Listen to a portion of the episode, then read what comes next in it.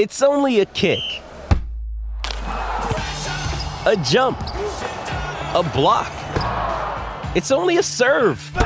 It's only a tackle, a run. It's only for the fans. After all, it's only pressure. You got this. Adidas.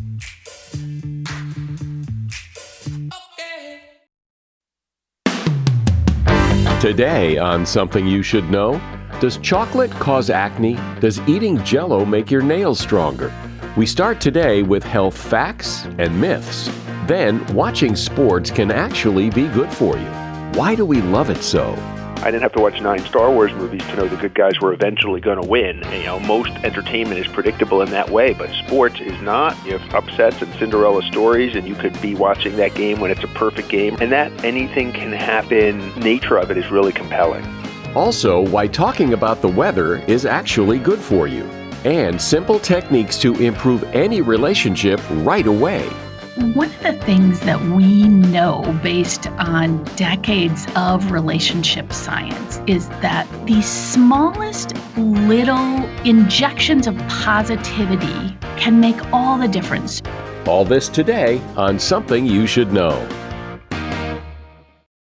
If you have to hire someone, what's the best way? Referrals? Well, maybe that could work. But just because somebody knows somebody who knows you, doesn't necessarily mean they're qualified. Or you could pull out that file of random resumes that came in during the last six months. Maybe there's somebody in there. Maybe. Now, I, if you're hiring, you need Indeed. Indeed is your matching and hiring platform with over 350 million global monthly visitors, according to Indeed data, and a matching engine that helps you find quality candidates fast. As a business owner, I've found that hiring the right people, well, there's just nothing more important. Don't leave it to chance or a referral or a random resume. Use Indeed. In the minute I've been talking to you, 23 hires were made on Indeed, according to Indeed data worldwide. Indeed's matching engine is constantly learning from your preferences. So the more you use Indeed, the better it gets. And listeners of this show will get a $75 sponsored job credit to get your jobs more visibility at indeed.com slash something. Just go to indeed.com slash something right now and support this show by saying you heard about Indeed on something you should know. Indeed.com slash something. Terms and conditions apply. Need to hire? Oh, you need Indeed.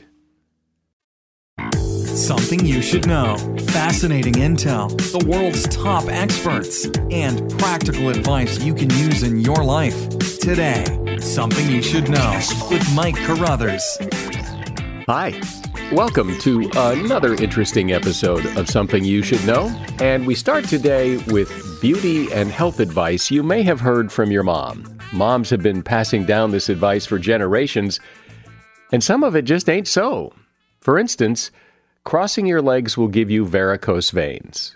Not likely. Actually, it's primarily genetics that determine if you get them, and crossing your legs has little, if anything, to do with it.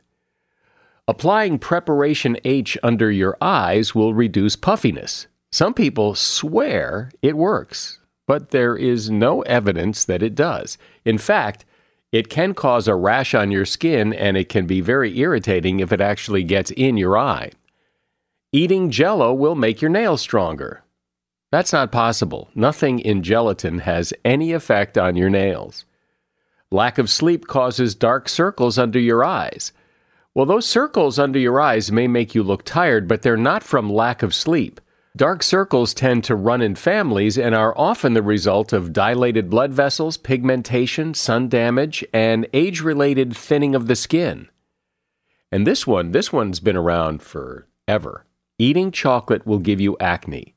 Actually, it will not. Eating lots of any starchy and sugary foods may worsen acne, but nothing specifically in chocolate is related to acne.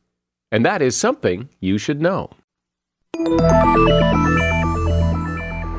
Chances are you are a sports fan, or you live with or work with sports fans. Professional and college sports are huge.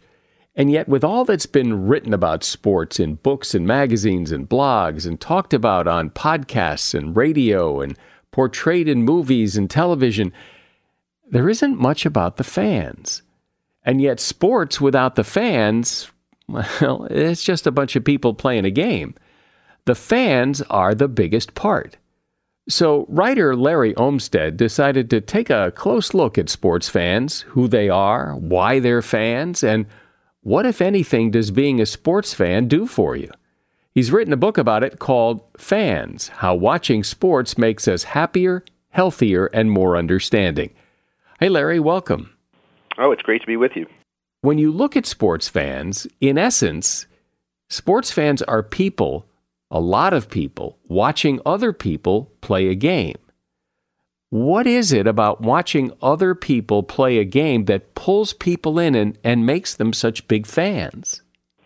You know, I've given that a lot of thoughts because people, a lot of people who aren't sports fans say, "Oh, it's a waste of time watching," but they never say that about like watching movies or Broadway plays. You know, it seems specific to sports. So I tried to really figure out what's different between sports and kind of every other form of popular entertainment.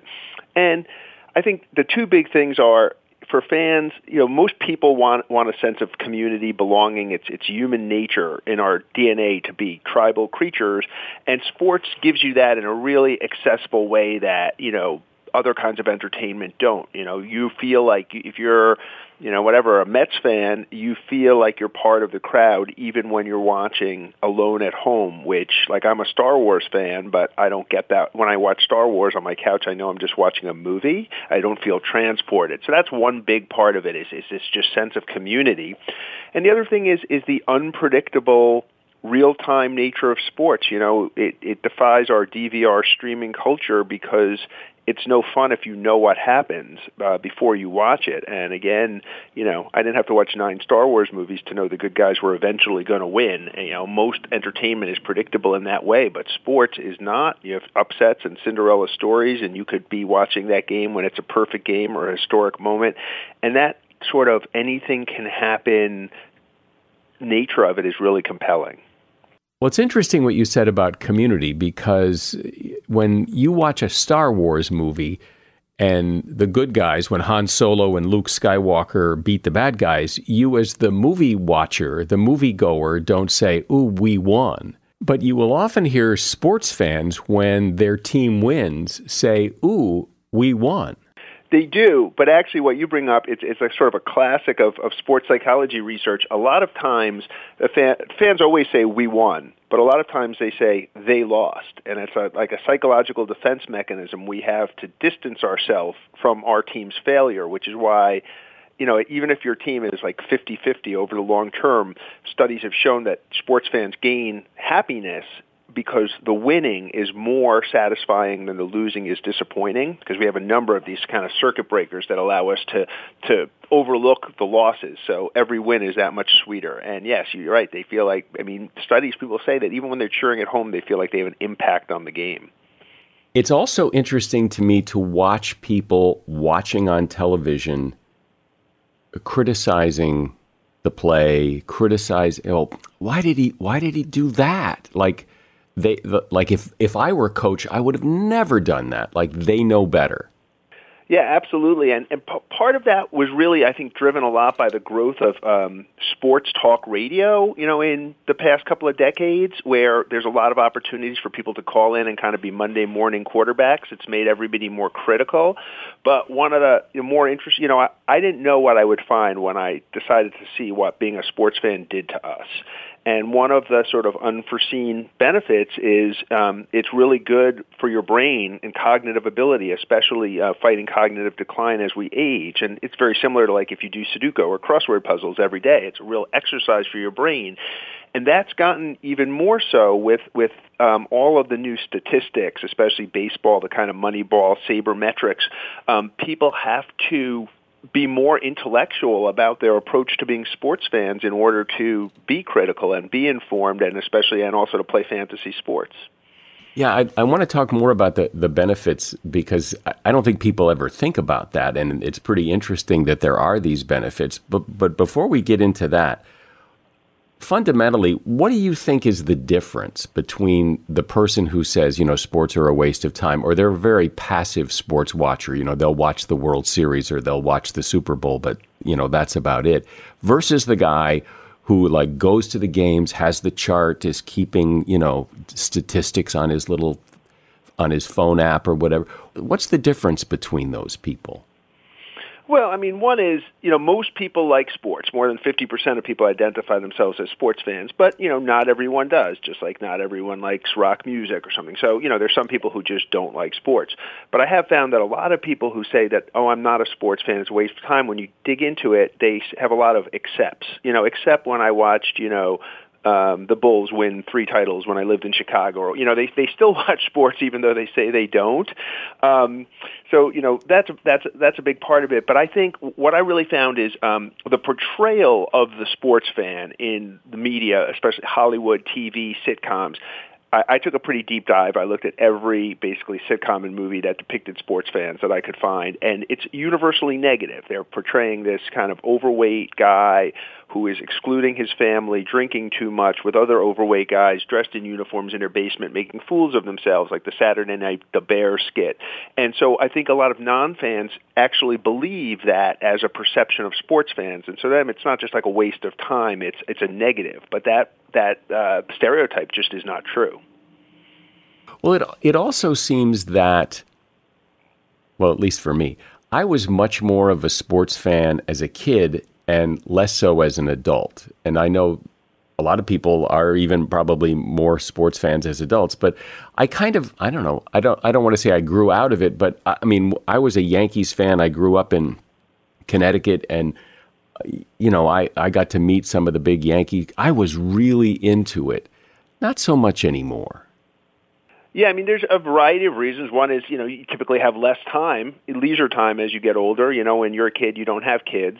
you don't have a lot of, you don't have a job, you don't have responsibilities. But, you know, in particular, baseball, you know, has seen a decline in fandom, you know, that, well, you know, the NFL and the NBA have gone up. And, and part of it is, you know, that we, our society in general, we, we live in a, in a time where, um, uh, we have a shorter attention span. Everything is, is more at a premium on time, and baseball takes a really long time. And baseball is cognizant of that. They've been trying to make rule changes to speed up the game, but you know it's it's it's hard to commit you know three hours to watch a game when there's 160 games a season. Well, and there's also the cost. The cost of going to a game has certainly gone up, and that's got to be you know make people stop and think before they plop down the money. Yeah, absolutely. And, and there are, I mean, a, a lot of avid sports fans who never go to games, and, and the vast majority of sports are consumed on television. But I do think that's sort of one of the the negatives I came away with is, is how corporate some live sports have gotten, how expensive. I mean, you mentioned the Yankees. My wife is from the Bronx. We, you know, when we lived in New York, we used to go to Yankees games and get the cheap seats. There are no cheap seats anymore. You know, my dad would take me to Mets games. I grew up in Queens, and again, we would sit in the cheap seats. And it's become harder for families to do that because it's so expensive. But and and then when you get to people who you know really feel like they have to buy licensed logo merchandise and twelve dollar light beers and things, it can it can add up very quickly. But that's sort of the beauty of spectator sports is, is how diverse and democratic the way you can enjoy it is. You can spend nothing except your cable bill, or you can spend a ton of money and travel and, and go to the Super Bowl. So let's talk about the benefits of being a sports fan. I mean, who, who's looked at this, and, and when did somebody come up with the idea that maybe there are benefits here? There's benefits on several levels, but really the mental health benefits, which are, you know, sort of um, the most provable, are also the newest. It's really maybe the last 30 years, and one of the, the sports psych, probably the leading sports psychologist in the United States, probably the world, studying this particular issue is, is Dr. Dan Wann uh, from Kentucky, and he did his first study on this about 30 years ago and was so sort of intrigued by the results that he kind of made it his life specialty. But now, in that 30 years, there have been hundreds of studies of sports fan mental health done around the world to fans of all ages, fans of all sports, professional, um, collegiate, everything, you know, cricket, rugby, soccer, as well as all our sports. And no matter where they're done, they pretty much get, you know, exactly the same results, which is that there's a, a lot. I mean, psychologists have two dozen different distinct mental health benefits that sports fans enjoy more than non-fans, but uh, things like higher self-esteem, lower rates of depression, more happiness with their social lives, and again, you know, a lot of those have a common thread, which is is this this feeling of community and belonging, and that you know that's something that makes people happy, and sports offers it in a way that is super accessible and requires no membership applications or, you know, you don't have to pass a test to become a Yankees fan. We're talking about sports fans, and my guest is Larry Olmsted, author of the book Fans How Watching Sports Makes Us Happier, Healthier, and More Understanding.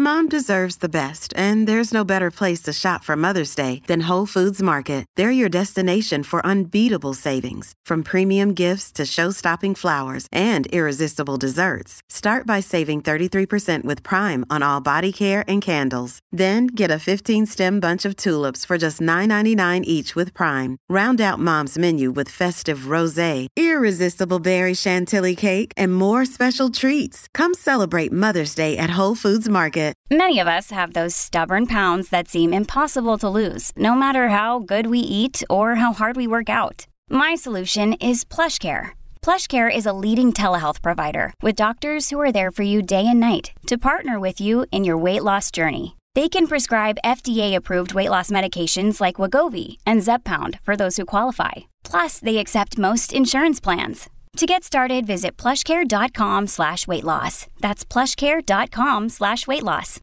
So, Larry, are there big differences between either countries or fans of different sports, or is there or is sports fan is a sports fan a sports fan? Well, for the most part, a sports fan is a sports fan. The, the biggest distinction would be most of the studies that have been done are fans of team sports, which again is most sports fans, and most sports fans follow between five and six different sports. So, you know, that could be college football and pro football, but the one, you know, sort of odd man out or the outlier would be a person who only follows a non-team sport, like golf or tennis is the only thing they watch.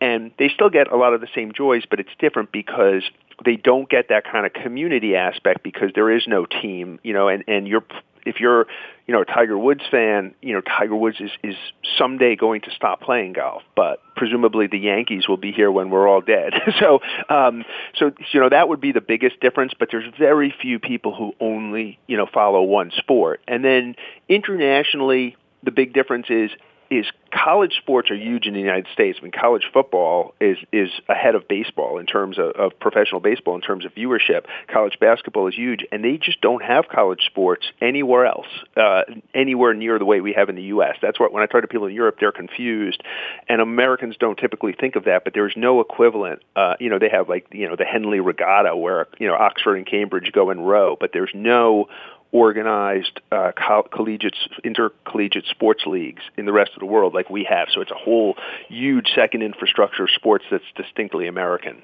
It would seem that maybe that collegiate sports fans are a little different than professional sports fans. Often it's, you know, the school you went to or, you know, at least the conference in which the school you went to or, you know, that, that, that there's a, a, different connection. I don't know if it's better or worse, but the, or is it? Yeah, it is. I mean, because people, you know, people say, you know, you're my team, or I, you know, I like the Red Sox because. But the reality is, is choosing a sports team is basically exactly the same as choosing a religion, which means you don't really choose it; you're born into it. And the two the two biggest factors for both what religion you follow and what sports team you follow are where you were born and what your parents believed.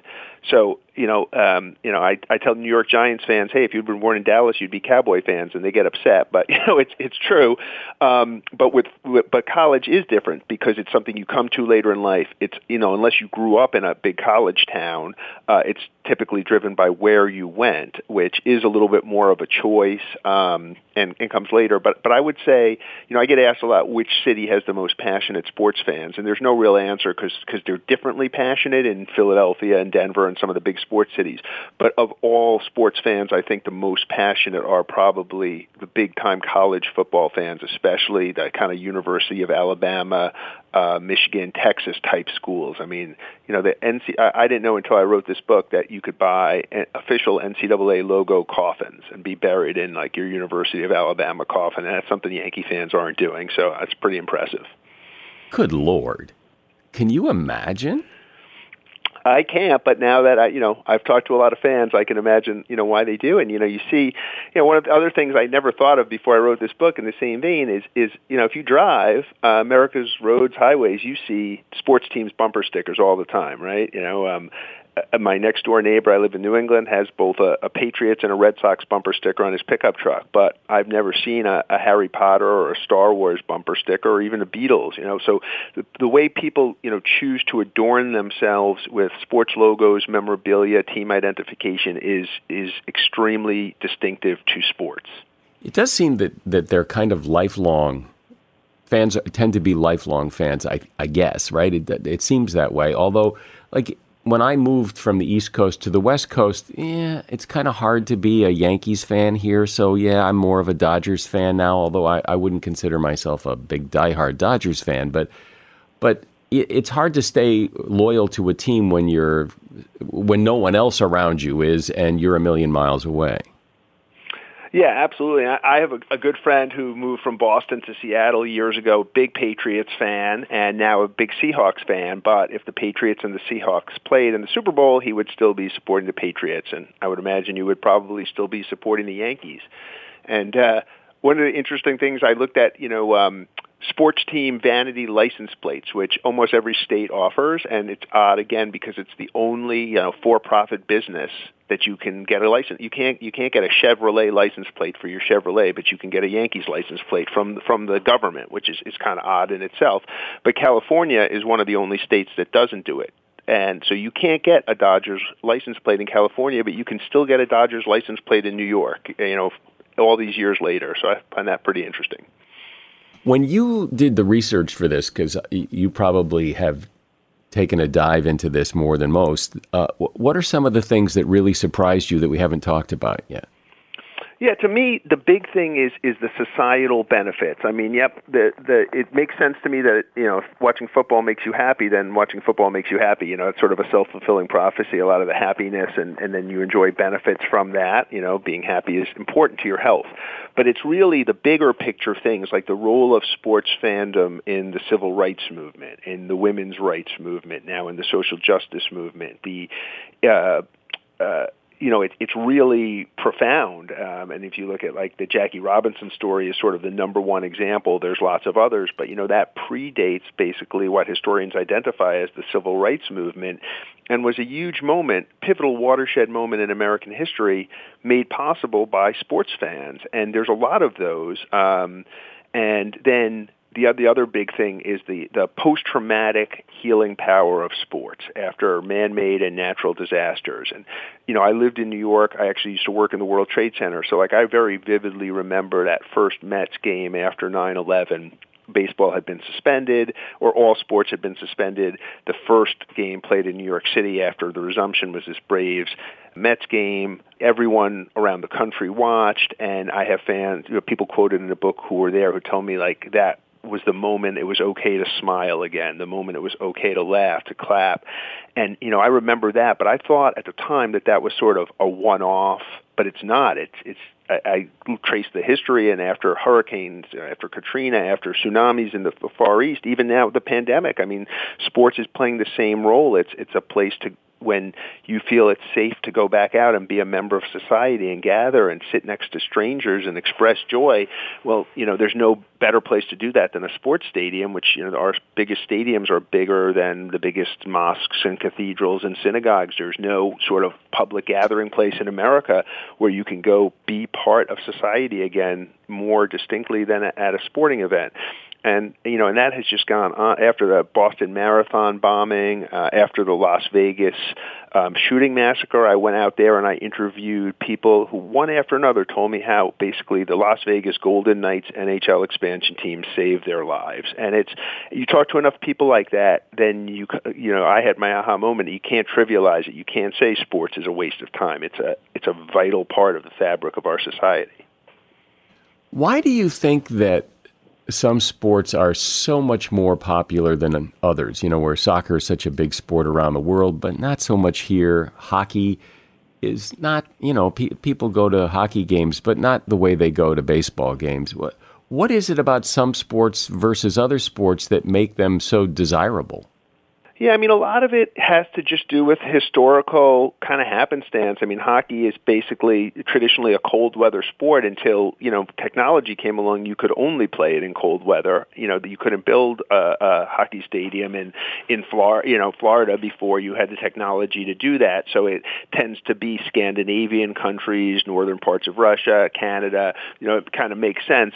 The soccer one is more, um, I think just happens the the American experience, you know, ever since since 1776, you know, we've kind of wanted to create our own things, right? Baseball, basketball, our sports, football that we created out of whole cloth rather than adopting what was already the norm, you know, elsewhere. And and soccer in particular really lends itself to not having a lot of means. I've I've you know traveled all over the world. I've been to a lot of less developed countries, and you see soccer fields everywhere. And sometimes they're not fields. Sometimes they're paved lots. Sometimes they're gravel. Sometimes the the net or the goal is is a bunch of two by fours or PVC pipes arranged, but it's distinctive. You look and you say, "Huh, somebody plays soccer there." There's a big field with two kind of goal-looking structures, and all the kids in this town need to play soccer is a ball. They don't need shoes. They don't need gear. They just need a ball. So it's very easy access grassroots all over the world. But you know, America had the benefit of, of having been a fairly wealthy nation from the get-go, especially as organized sports arrived. So I think that's why, you know, we have gravitated towards sports that if you have parents who play youth sports, you know are very expensive in terms of equipment and travel. You know, youth hockey is, is, is a lot of money to play just in gear. Since this is a topic that people don't think about in the way that you've written about it and the way that you speak about it, what do you think is the big takeaway from this? To, to look at sports in the, through this different lens, what do we get from it? when I set out, I was trying to find out, you know, what being uh, fans did to us, and what I found out was really that, you know, in addition to us individually, sports fandom plays a continuous and very present role in world affairs and the life we live around us. And I think that, you know, if you're a non-fan, if you're that person who thinks it's a waste of time, then you should educate yourself to realize that, you know, sports fandom has made your life and your world you live in a better place even if you never watched a game. To me that was sort of the big takeaways. You can't you can't avoid the benefits of sports fandom even if you don't watch sports because, you know, they make us a, a more democratic, more tolerant society. Well, this is so interesting because, as you said right at the very beginning, you know, a lot has been written about sports, but very little about the sports fan because when people write about sports, they write about the sport and the players. But the fans are such an important part of the equation that uh, no one ever really talks about. And I think it's really important to understand that part of the equation because, because without it, you know, sports ain't much. Larry Olmsted's been my guest. The name of the book is Fans How Watching Sports Makes Us Happier, Healthier, and More Understanding. And you'll find a link to that book in the show notes. Thanks, Larry. Thanks for being here today. This is fun. Thank you very much for having me. Another day is here, and you're ready for it. What to wear? Check. Breakfast, lunch, and dinner? Check. Planning for what's next and how to save for it? That's where Bank of America can help. For your financial to-dos, Bank of America has experts ready to help get you closer to your goals. Get started at one of our local financial centers or 24-7 in our mobile banking app. Find a location near you at bankofamerica.com slash talk to us. What would you like the power to do? Mobile banking requires downloading the app and is only available for select devices. Message and data rates may apply. Bank of America and a member FDIC.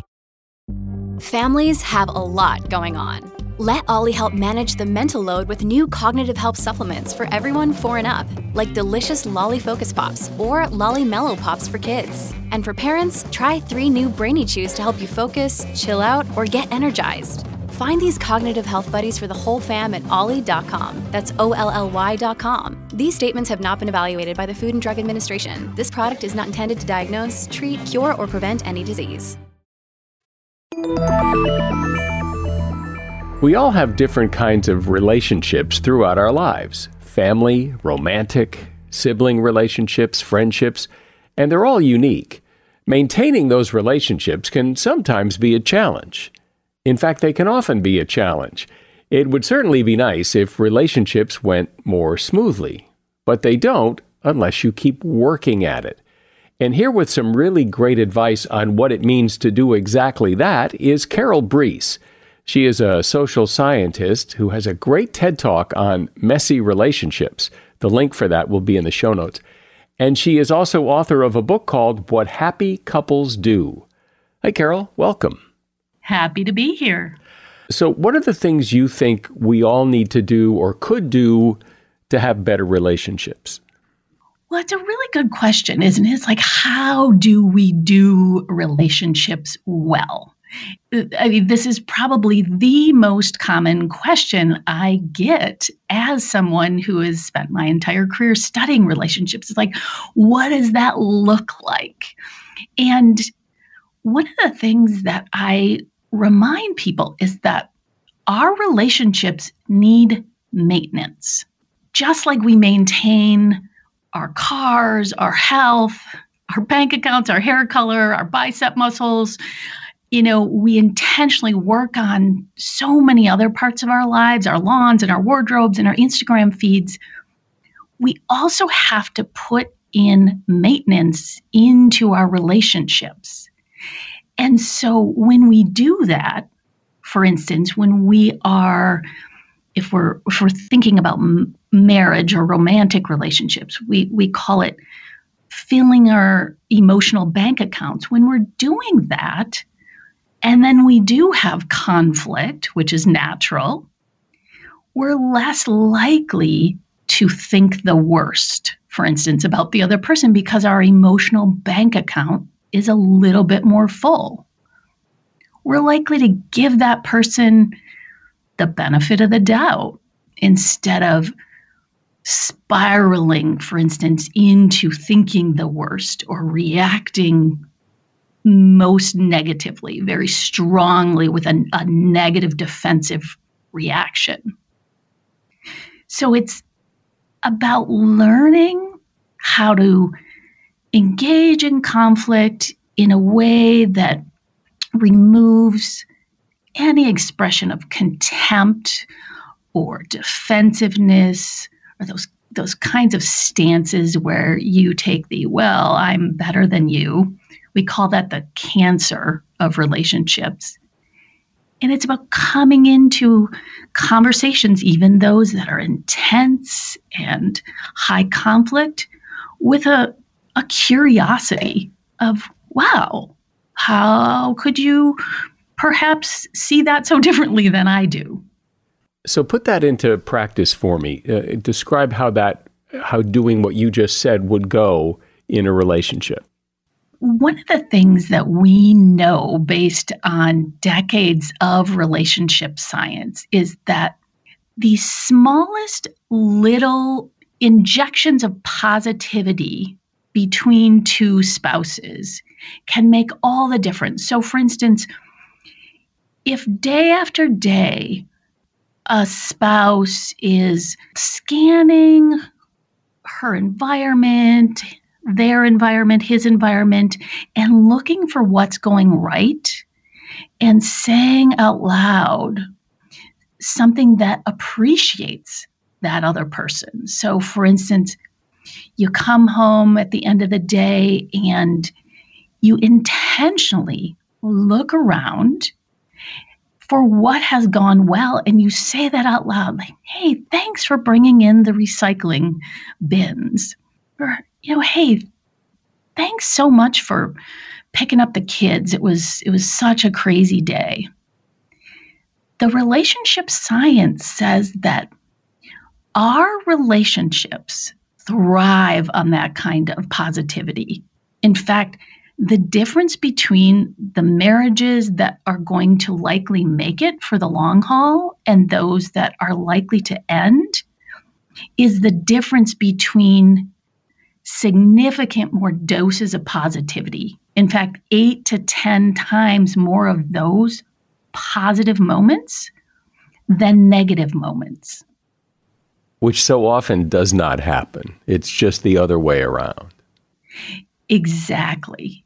What happens when we are in relationships over time is we tend to disintegrate to the negative. We tend to disintegrate into criticizing um, what's not going well, complaining about what the other person is not doing.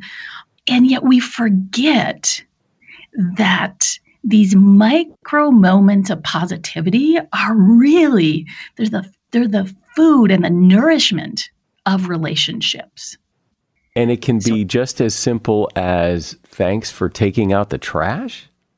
Exactly. So, Mike, one of the things that all of us humans have in common is that we want to feel valued, right? And so, even the idea that a spouse might not say out loud, Hey, honey, thanks for filling up the car with gas. Even if you just think it and notice the positive and think, Wow, I'm grateful to be married to this person.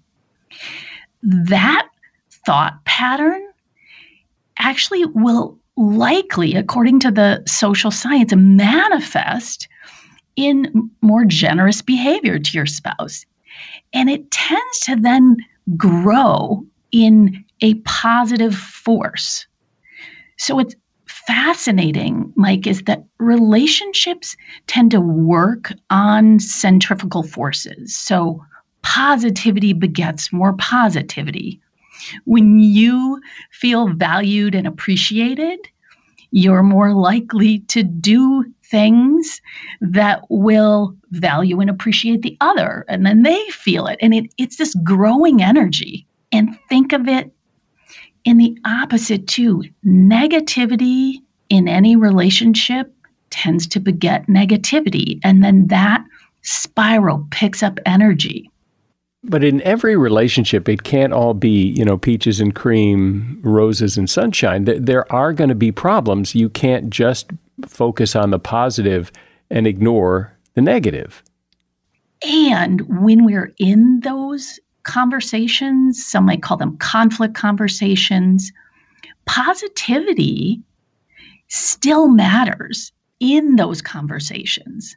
So, one of the differences, for instance, between marriages that are likely to fail and those that are likely to make it the long haul are couples who can come into difficult conversations softly. They start those conversations, the first three minutes of their conversations, they're not harsh.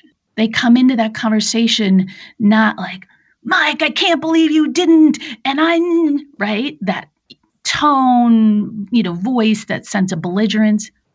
Softness sounds more like, hey, you know, Mike, I'm, I'm wondering if we could set aside, you know, a f- few minutes to just talk about something that is just, you know, it's it's been on my mind. Um, the difference in those first moments of a conflict, according to the best marriage science in the world from the Gottman Relationship Institute, predicts the difference between the marriage masters and the marriage disasters. And so, one of the things I love about getting to study relationships is that there's a lot of good news in learning a few very tiny shifts in your behavior that have these massive positive outcomes. So teach us all that. I bet everybody is waiting with bated breath to hear how to do that. One of the things that we know based on the science of studying couples is that the couples who are able to respond positively, and by positively, I mean acknowledge the other person when they make what's called a bid for connection. And a bid for connection is any little moment, for instance, when your spouse or partner is expressing interest in something. It might just be like, hey, honey, look, there's a cute dog walking down the street the couples who are able to turn toward their partner's bids for connection most of the time are the couples that are going to likely make it for the long haul. Because we forget that what it feels like when someone does not respond to our bid for connection. Hey, honey, look at that cute dog walking down the street. And the other person responds in silence. There's that little moment of feeling ignored. It's that little moment of perhaps feeling like what I see is not important to you. And it might sound so small, right? Like tiny, but when you think about, let's say, long term marriage or, or even family relationships, those little drops in the bucket of either positive, turning toward each other, or turning away, which again can be ignoring. And sometimes it's not intentional, but it has the same impact. It's like, wow, what I see, what I'm interested in isn't important to you. And those are little drops in the bucket that can overflow at some point. And so when y- your spouse says, look at that cute little dog, a good response to that would be? A good response would be any response, but the best response would be, oh, well, tell me about why you think those dogs are cute. Any response that suggests that you're interested in knowing more about why they're observing whatever they're observing. Let me use another example. So, a bid for connection can be nonverbal. So, it can be a look, it could be a touch of the hand, so imagine you are sitting next to your six year old child and you're watching a movie and maybe it gets a little scary and your six year old leans close to you. That's a bid for connection. The turning toward the what we want as humans is to be acknowledged even without having to say it that hey I, you know i'm here for you so it could be putting your hand on your six year old's hand or pulling a blanket and pulling them in more closely. So, when this happens, for instance, let's say in a marriage, let's say you're out for a walk and your spouse reaches over and grabs your hand, a bid for connection. A turning away might be, oh, my hand's too warm right now there are so many bids for connections. There's actually hundreds of bids for connection happening every day, all day in our relationships. And one of the most important things we can do is start to recognize what those bids are and then more intentionally try to acknowledge them, try to respond a bit more positively. It's interesting. Because we don't have any hmm. trouble responding to the negativity and the criticism and the complaints. It's easy to spot those things and and argue about them, but it's hard to see those those bids for connection. And you just nailed it right there. Is that one of the things that we tend to do is we start to sort of thrive on the negativity and we respond to it right? Because we're human. So we are programmed as humans to defend ourselves. We're, we're programmed to defend the people around us, right? Like our family, our, our unit. And yet we forget that bringing down our defenses when we're in conversations with others with whom we have a relationship can be one of the most profound ways we build intimate connection. One of the most profound ways that we build uh, in relationship to one another something that is really life giving. Because when we're defensive, we're, we're pushing the other person away, right? And defensiveness engages so many of our, our interesting sort of adrenal um, mechanisms in our body, right? No one does conflict well. Doesn't matter if it's a work conflict, a spouse, a parent child, when your adrenal glands are on overdrive. Right? Like you don't think clearly. You stop breathing. Um, y- you say things that you wish you could take back. And so when we start to recognize that, whoa, wait a second, you and I are on the same team. I don't need to get defensive when you bring up the fact that the house isn't as clean as as you would like it to be. That's when some some pretty big breakthroughs can happen because what happens, this whole idea of more positive than negative and focusing and reinforcing what someone does right, what, what goes on there that makes this so powerful? So it's an interesting question, right? So at the base of us as humans, we want to be part of something bigger than ourselves. And we l- like the feeling of being rewarded so, one of the things, for instance, in marriage, and I'm using marriage as an example because I, I study marriage more than any other kind of relationship, is that one of the strategies that spouses can use, and you don't even need to tell your partner or spouse you're doing this, but you can start to choose to ignore all of the things you want less of and verbally or otherwise reward the things you want more of and over time, your spouse will do more of those things you want more of. So it's interesting because we tend to think, oh, I need to correct this behavior. You know, my spouse is always late and I need to point it out. Like it drives me crazy that you're late. And it's it's embarrassing that we show up late for, you know, this dinner or this meeting or whatever it is. And yet, if you were to spend your energy focused on the one or two times your spouse is on time and say, you know, thank you so much for getting home on time or for be, you know, being in the car ready. It means a lot to me.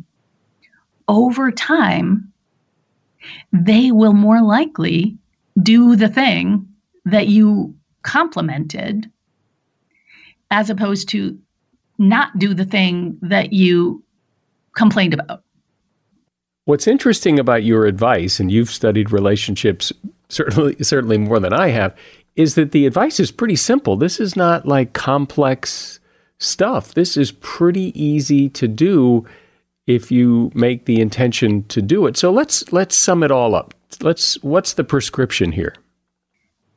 So my single best advice to people who want to work on a relationship is that you have to work on you first.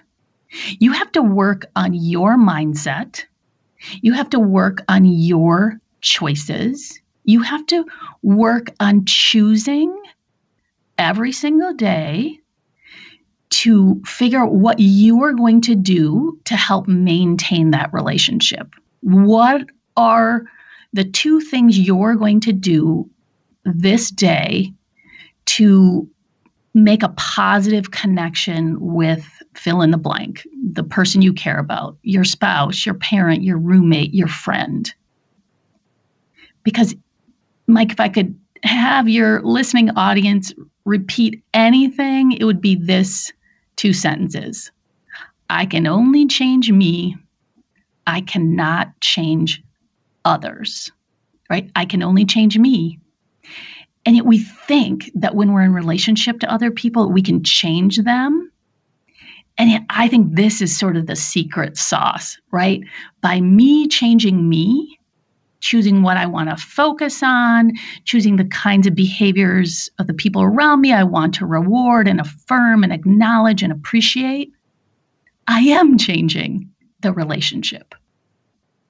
And I think it's so empowering because humans like to reciprocate what they're given. So if you're given, you know, a lot of value and you're given a lot of appreciation, you're more likely to give that right back. Right? Because it feels good. And yet we so often focus on the negative and what's wrong with the other person, the friend, the wife, the husband, the the mother-in-law, what, whatever it is. We we focus on what they're doing wrong.